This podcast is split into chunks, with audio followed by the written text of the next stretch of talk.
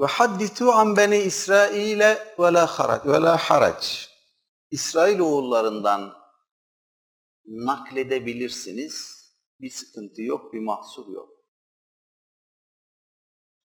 Hemen aklımıza İsrailiyatı getiriyor, çağrıştırıyor bu ifade. Hatta bir evvelki seminerde görmüştük. Hazreti Ömer radıyallahu anh elinde bir tev- Tevrat'tan bir pasaj ile Efendimiz'e gelmişti aleyhissalatü vesselam.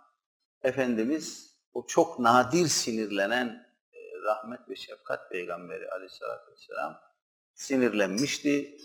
Hazreti Ömer de Hazreti Ebu Bekir radıyallahu anh'ın ikazı üzerine e, son derece büyük bir tedirginliğe kapılmıştı. Efendimizin de o hadise arkasından söylediği sözler, yaptığı uyarılar var idi hatırlayacaksınız. O hadisle bu hadisi nasıl örtüştüreceğiz? O hadiste Tevrat'tan bir pasaj söz konusuydu. Efendimiz onu e, tepkiyle karşılamıştı. Burada İsrail oğullarından nakledebilirsiniz buyuruluyor. Bu iki rivayet arasında bir tezat, bir tearruz var mıdır? Yoktur. İlkinde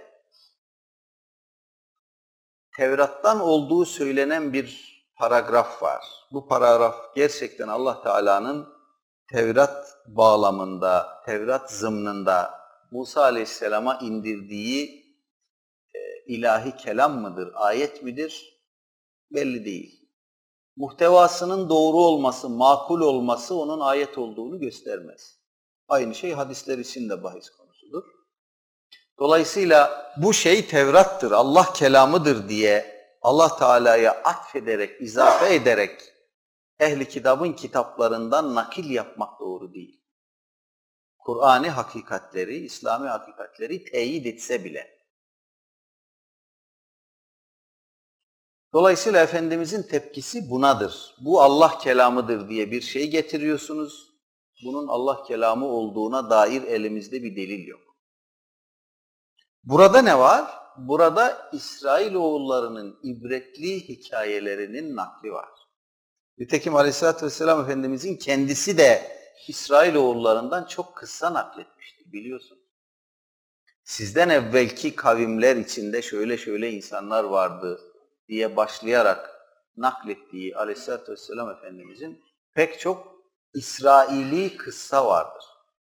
Bunlar hakikattir.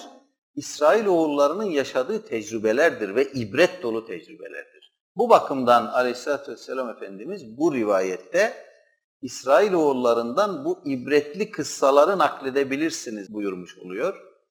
Evvelkiyle dolayısıyla arada bir tearruz olmadığı anlaşılıyor.